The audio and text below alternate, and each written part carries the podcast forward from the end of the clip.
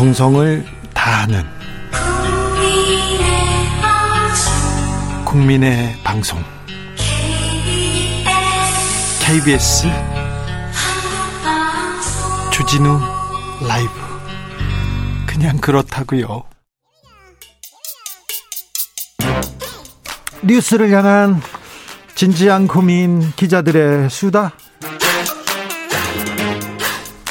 라이브 기자실을 찾은 오늘의 기자는 발로 뛰는 기자입니다. 한결의 김민아 기자 어서 오세요. 네, 안녕하세요. 근데요, 노동 관련된 말을 할 때마다 논란이 되는 사람이 있습니다. 오늘 윤석열 후보는 맞습니다. 산업체의 현장을 찾았네요. 네, 약간 보란 듯이 아침에 긴급하게 일정을 잡았다고 기자들에게 공지를 하고 아 예정에 없던. 일정이었군요. 네네, 30분 전에 딱 공지를 하고요. 네. 오늘 어제 이 사건이 있었던 것, 어제 그 안양시 만안구에서 사건이 있었던 것에 대해서 네. 굉장히 놀라면서 긴급하게 그쪽으로 달려왔다 이렇게 표현을 하면서 현장을 찾았는데요. 네. 어, 사실 현장에서도 여러 가지 워딩이 나왔지만 그것조차도 약간의 문제가 논란이 됐어요. 네, 맞습니다. 일단은 이런 그 산업재해 같은 경우에는 구조적인 문제 그리고 뭐가 어떻게 법이 바뀌어야 되고 이런 것들을 정치인들은 주로 이제 짚어주는 반면에 그게 본질이라고 생각하는 네네. 사람들도 많고요. 네, 윤 후보는 뭐 어처구니가 없다 하면서도 그 지금 운전자, 그러니까 이 사, 사건을 만들어 이, 이, 사건이 일어나게끔 한 그분의 과실에 대해서 굉장히 많이 이야기하는 모습을 보여서 어, 이게 맞느냐 정치권에서 그걸로 또 논란이 시작되고 있습니다.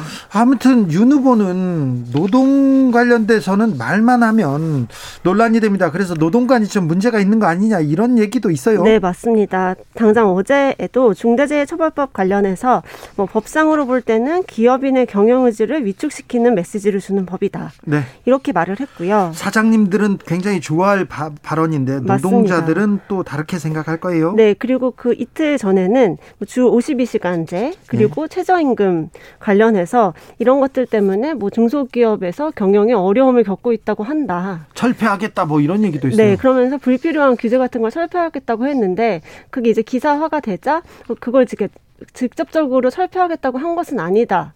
라고 얘기를 하면서도 그 유연성은 계속 강조를 하고 있거든요. 예, 주어 담았지만 계속 주장하고 있습니다. 맞습니다. 그래서 이제 그 윤 후보의 노동관을 그대로 이제 적용을 하면 정말 주 120시간을 일하고 최저임금 뭐 3천 원 정도의 최저임금 받으면 되는 거냐 이렇게 비아냥이 계속되고 있는 상황인데 네, 좀 극단적으로 좀 만든 거지만 네네. 좀 비아냥이 있습니다. 네, 근데 사실 그 윤 후보의 계속되는 그 노동관 문제는 좀 정말로 깊이 생각해봐야 될 문제라고 생각됩니다. 그런데요, 네. 이준석 대표 어떻게 된 거예요? 자, 기자들이 지금 네. 어, 기자들이 이준석 대표를 만나러 제주도까지 날아갔어요? 네, 맞습니다. 제주도까지 기자들을 사실상 부른 거죠. 불렀어요? 그러니까 음, 제주도에 간다라는 거를 잠적 중, 잠행 중인데 예, 예. 계속해서 주변 사람들한테 말하는데 제주도 간다는 걸 어제 알았군요. 네, 그 어제 순천 전 여수를 지나서 거기서 이제 배를 타고 제주를 향했는데 네. 그때도 이제 그 아름아름 기자들에게 배를 타고 간다라는 거를 흘린 셈이죠. 네, 그래서 그래서 다 달려갔습니까? 네, 그렇기 때문에 기자들은 또 제주까지 찾아갈 수밖에 없었는데 그것 네. 때문에 이게 정말 당무를 안 하는 게 아니라 굉장히 열심히 하고 있다 이렇게까지 얘기가 나옵니다. 그런 얘기도 나오는데 오늘 당 회의는 어떻게 됐어요? 사실 목요일은 당 선대위 회의가 있는 날인데 가장 중요한 회의가 목요일 날 있습니다. 네. 근데 이제 이준석 대표가 없는 그 빈자리를 보일 수 없었기 때문에 오늘 회의는 취소가 됐습니다. 네. 그 시간에 이제 이 대표는 제주도에 도착을 해서 4.3 유족회와 식사를 했고 그 사진을 기자들한테 또 릴리즈를 했어요. 그러면서도 그, 그러면서 또 발언을 하기 시작했습니다. 맞습니다. 또 그리고 나서는 다들 이제 들으라는 듯이 작심한 발언을 했는데요. 예? 그 홍보비, 그러니까 이준석 대표가 지금 홍보본부장을 맡게 됐는데 네? 홍보비를 노리고 홍보본부장 맡 맡으려고 했다 예? 이런 이야기를 윤석열 후보가 들었을 것이다. 그 얘기를 한 사람을 뭐 사실상 경질을 해야 된다라는 취지로 굉장히 강하게 인사에 대한 조처를 요구를 했고요. 예? 또뭐 김종인 위원장에 대해서는 직접적인 직접적인 언급은 하지 않았지만 뭐 김병준 위원장이 잘하실 거라고 본다. 이렇게 얘기를 하면서 약간 선회네요 이 부분. 네네 네 그렇게 말하면서 그래 뭐 김병준 위원장 중심으로 잘 해보시라 이런 취지로 이야기를 한 것으로 저는 읽었습니다. 제주도에서는 어디로 간답니까? 아. 거기서 서울은 언, 언제 온답니까? 아, 서울은 사실 당분 이번 주에 저는 사실 오늘이나 올라올 줄 알았는데 아마 주말쯤 되어야 오지 않을까 예상이 됩니다. 지금 어, 제주도로 네. 나를 데리러 오세요. 날 보러 와요. 지금 맞습니다. 그렇게 얘기하고 있는 건가요? 사실 그 이준석 대표를 누가 이제 데리고 오는 출구 전략이 이준석 대표한테 필요한데 네. 지금 아무도, 아무도 내려가지 않는 상황에서는 혼자서 이렇게 올라오기는 쉽지가 않겠죠. 네. 기다리고 집, 있는 거죠. 집을 나갔다가 또 들어올 때 네. 조금 뭐 뭔가를 좀 누군가가 그 어떤 손을 잡아줘야 맞습니다. 되고 그래 내가 잘못했다 네네. 얼른 들어와라 이런 얘기를 해야 되는데 네네. 근데 그 윤석열 후보 쪽에서는 왜 그 손을 안 내미니까? 아, 사실 그 첫날이었죠. 월요일에 권성동 의원이 한번 만나러 갔다가 사무실을 갔다가 실패한 뒤로는 아직 뭐 저, 공식적으로 접촉은 그냥 전화 통화로만 하고 있는 것으로 전해지고 있고 네. 사실 윤석열 후보의 워딩을 봐도 뭐 이준석 대표 바람 쐬고 있는 것이다 정도로 해석을 하고 있거든요. 네. 그렇게 좀 심각함을 모르고 있는 것이 아닐까. 또 그 주변에서는 좀 세게 나가야 된다. 이런 이야기도 나오고요. 그렇죠. 지금 가서 네. 데려와야 된다. 이런 사람들하고 아니야. 맞습니다. 뭘 데려와. 뭐 네네. 그런 사람들이 지금 한번 이번에 데려오면 또 그렇죠. 아무래도 줄다리기 중이기 때문에 데리러 간다는 것은 한 좀 한 번 이렇게 접고 들어가는 것처럼 보일까봐 내부에서도 좀 세게 나가자 하는 것 같습니다. 근데 윤석열 후보의 지지율이 지금 이재명 후보한테 따라잡히거나 아주 초 어, 초 미세하게 붙었지 네, 않습니까? 네, 그런데 지지율 떨어지고 지금 어떻게 하는 거야? 내부에서는 여기에 대한 불만도 많을 거 아니에요? 아, 네. 그리고 우려하는 목소리가 굉장히 많은데도 불구하고 윤석열 후보 아니면 이준석 대표 어느 쪽에 손을 선을 이제 잡을 수가 없다. 선을 소, 그 어느 쪽 편을 들어줄 수가 없다 이렇게 말을 하고 있는데요. 네. 내부적으로도 눈치 싸움이 계속되고 있는 그런 모습입니다. 3123님께서 소통이 안 되면요 불통으로 불통이 오래 가면요 관계가 먹통으로 됩니다. 음. 고통의 결과가 기다립니다. 아, 어. 불통 먹통 고통 하루빨리 관계 개선해야 할 것 같습니다. 소통의 키는 배려입니다. 이렇게 얘기했는데 근데요 하나 네. 더 물어볼게요. 네네. 김종인 저희 비대위원장 네. 라디오는 어떻게 왜 펑커냈대요? 아, 그러니까요. 그게 참 썰이 난무하고 있는데 뭐 캠프 쪽에서 그 김종인 위원장 다시 접촉에 나설 나선다 이런 이야기가 솔솔 나오고 있거든요. 네. 근데 이제 라디오에 출연하셔서 쓴소리 계속 하시면은 그 기류에 약간 찬물을 끼얹을까봐 출연을 번복하신 거 아닌가라고 조심스럽게 예상을 해봅니다. 사실 그 오늘 원희룡 정책본부장이 김종인 위원장 만나는 자리가 있다고 하더라고요. 네. 오늘 홍준표 의원하고 윤석열 중장, 아 윤석열 저녁에 만나요? 아, 네. 그 홍준표 의원은 자기는 다른 사람 만나러 나간다고 하고 나가는데 그 자리에 윤 후보가 가는 그림이 그려지는. 아 그렇게 만들었군요. 네네네. 만나긴 그 만날 것 같네요. 그, 네, 지금으로서는 만나게 될 것 같습니다. 자, 윤석열 후보가 홍준표의 입을 막을 수 있을지도 조금 지켜보겠습니다. 네. 지금까지 기자들의 수다 한결의 김민아 기자였습니다. 감사합니다. 네, 감사합니다. 교통정보센터 다녀올게요. 김한나 씨.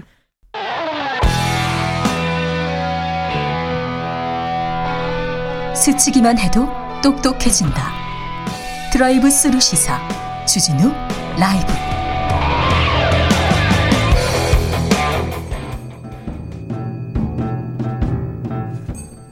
태초에 철학이 있었다. 하늘과 땅 사이 쏟아지는 궁금증. 세상의 모든 질문 이제 철학으로 풀어보겠습니다. 철학 어렵다고요. 일단 맛이라도 봅시다. 철학의 맛. 정치 철학자 김만고 박사 어서 오세요. 예, 안녕하십니까. 그리고 감염내과 전문입니다. 임승관 경기의료원 안성병 원장 나와 계시죠? 네, 안녕하세요. 네. 어, 원장님 건강은 네. 어떠십니까? 아, 네, 괜찮습니다. 좋습니다. 네, 요즘 환자가 늘어가지고 걱정도 많으시죠? 네, 뭐 시민들이 걱정이죠. 네. 네. 현재 상황 어떻습니까? 어떻게 보십니까?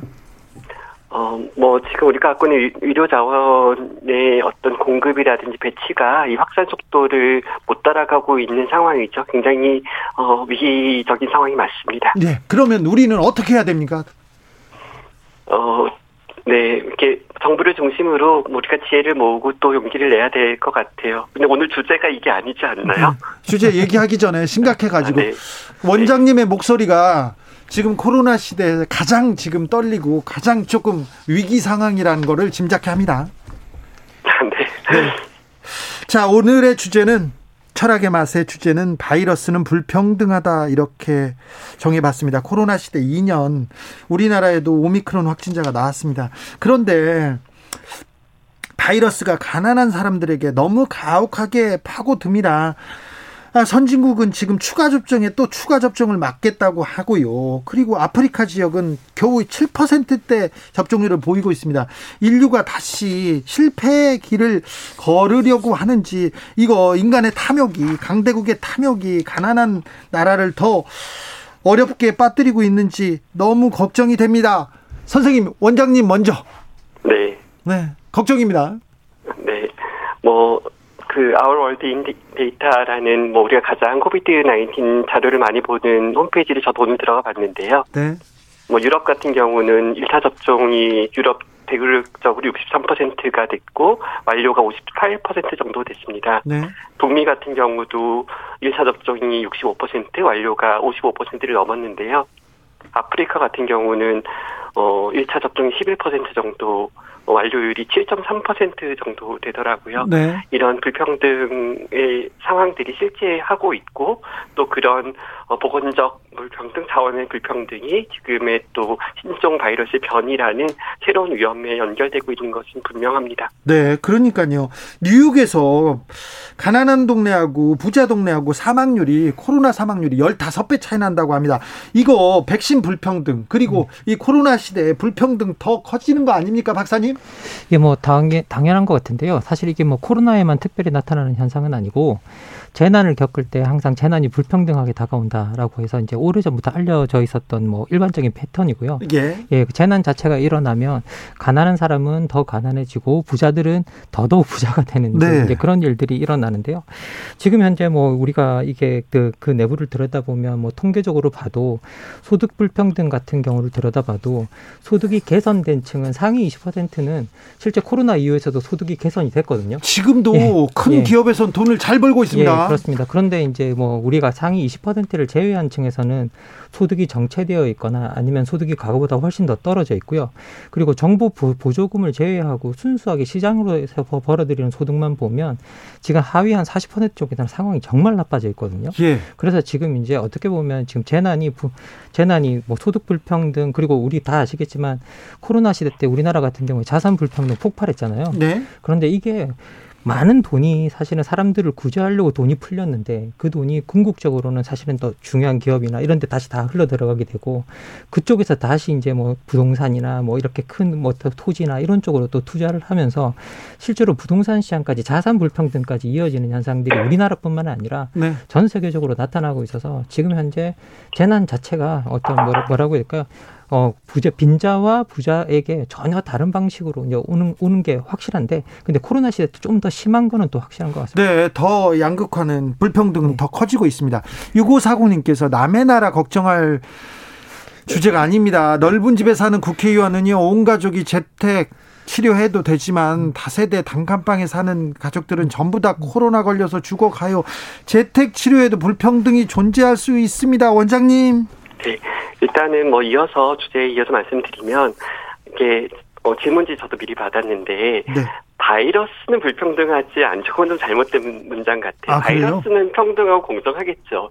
인류가 불평등하고 인류가 불공정하겠죠. 특히 21세기를 사는 인류가 인종에 따라서 계급에 따라서 자산에 따라서 어, 그렇게 되어 있는 거라고 생각하고요. 네. 어, 어, 과거에 어떤 어, 사회단체에서 불평등 이 코로나 관련된 불평등 연구 보고서의 제목을 이렇게 달았었어요. 네. 우리가 보통 우리 같은 배 타고 있다고 말하잖아요. 네. 근데 그게 아니라는 거죠. 네. 우리는 같은 바다에 있을 뿐. 하지만 모두가 같은 배를 타고 있는 게 아니라는 거죠. 이 풍랑이 음. 치는데. 네.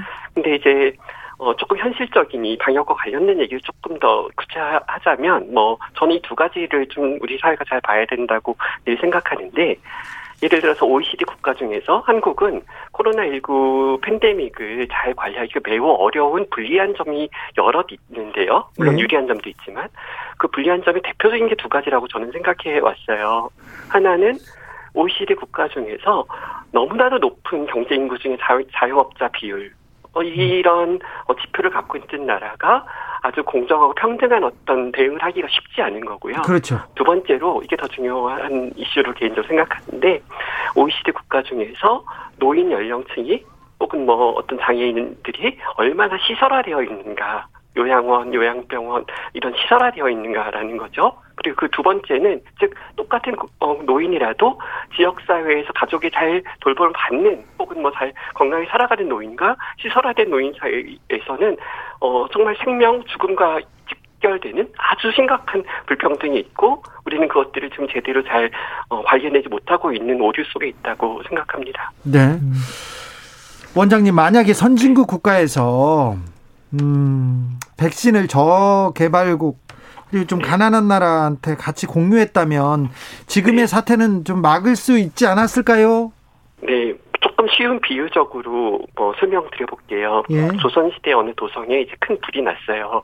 뭐 대강림 댁들도 있고 주민들이 사는 집, 평민들이 사는 집이 쭉 이렇게 뭐 건너 건너 이렇게 동네별로 이어져 있을 거 아니에요.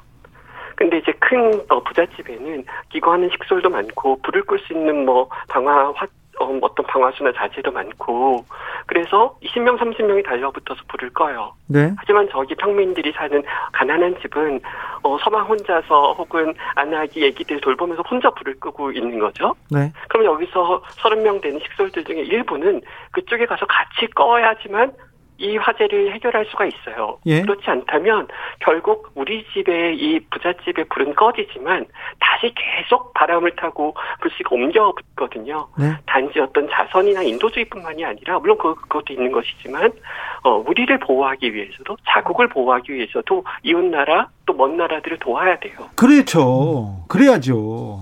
네. 인도에서 델타 변이가 나왔지 않습니까? 그 무수히 아, 장례를 못 치르고 거리에 이렇게 쏟아져 나왔던 그 주검을 보고도 반성하지를 못하고 이, 이 상황까지 왔습니다. 원장님, 오미크라, 오미크론의 등장은 우리한테 전하는 메시지가 뭘까요? 이럴 때 필요한 지혜와 용기는 무엇입니까? 네, 결국 우리는 다 연결되어 있다는 거죠. 이 80억 인구가 다 연결되어 있다는 거예요. 나의 앞에 누군가가 있고 나의 뒤에 누군가가 있고 따라서 이 어, 어떤 시대적 위기를 헤쳐나가려면 1인칭의 개념을 다시 사유할 수 있어야만 된다고 생각합니다. 다들 우리 백신 접종도 그렇고요. 백신 접종 거부할 뭐 권리 이런 측면에서도 그렇고요. 나를 생각하잖아요. 1인칭 아이를 생각하거든요. 네. 근데 이건 1인칭 복수여야만 합니다. 어, 위, 우리여야만 되는 거죠. 그래서 저는 이 어, 코로나19 팬데믹의 대응이 결국 이 시대가 어떤 공동체성을 발휘할 수 있는 사회적 체제인가, 뭐 정치적으로, 경제적으로, 문화적으로 그런 체제인가 이걸 질문하고 있다고 생각합니다. 네. 자 임승관 원장님은 바쁘시니까 얼른 가보세요. 네. 네. 건강 좀 잘 챙기시고요. 네, 알겠습니다. 네. 근데 박사님 네. 네. 이런 상황에서 우리가 음. 하나다. 우리는 공동체다. 이렇게 음. 얘기해야 되는데 음. 또 이런 바이러스가 나오지 않습니까? 국경을 음. 봉쇄해야 된다. 네. 왜 우리는 빨리 안 닫느냐? 네. 우리나 우리만 살아야 음. 된다. 이런 입장 또 나옵니다.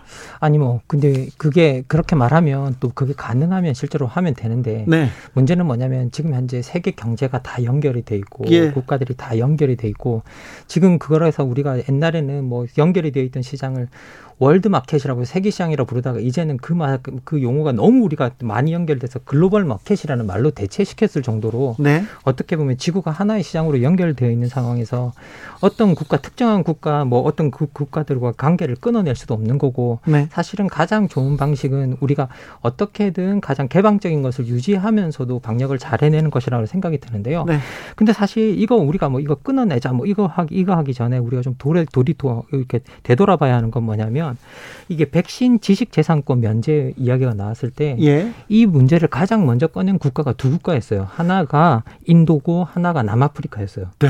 근데 인도에서 델타 변이 나오고 그러네요. 남아프리카에서 오미크론이 나왔거든요. 예. 근데 이 두 국가가 제일 먼저 이걸 이끌었고 그래서 세계 무역 기구에서 이 백신 뭐 지식 재산권 보호 효력을 일시 중단하자고 해 가지고 예. 60개국을 끌어모아서 그걸 이제 제안을 했었거든요. 제안을 했는데 네, 안, 안 받아들였어요. 예. 근데 이게 뭐 받아들이 뭐 이거 사실은 여기에 대해서 미국이 긍정적으로 반응했을 때 가장 큰 문제는 뭐였냐면 독일이었는데요. 예. 독일이 바이오테크와 뭐 큐어백 같은 mRNA 그 기술을 가지고 있는 화이자를 전, 예, 제일 예, 먼저 만들었죠. 예, 예.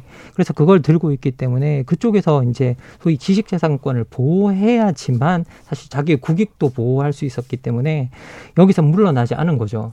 그런데 이거는 정말 우리가 생각해 볼 때 이게 정말 현명한 결정인가라는 생각이 좀 드는 거죠. 예. 이게 인류가 실패 길로 돌아선 이유이기도 할 거예요. 음, 음, 음. 예. 인간의 탐욕이 강대국의 이 탐욕이 지금 상황을 이렇게 만들고 있습니다.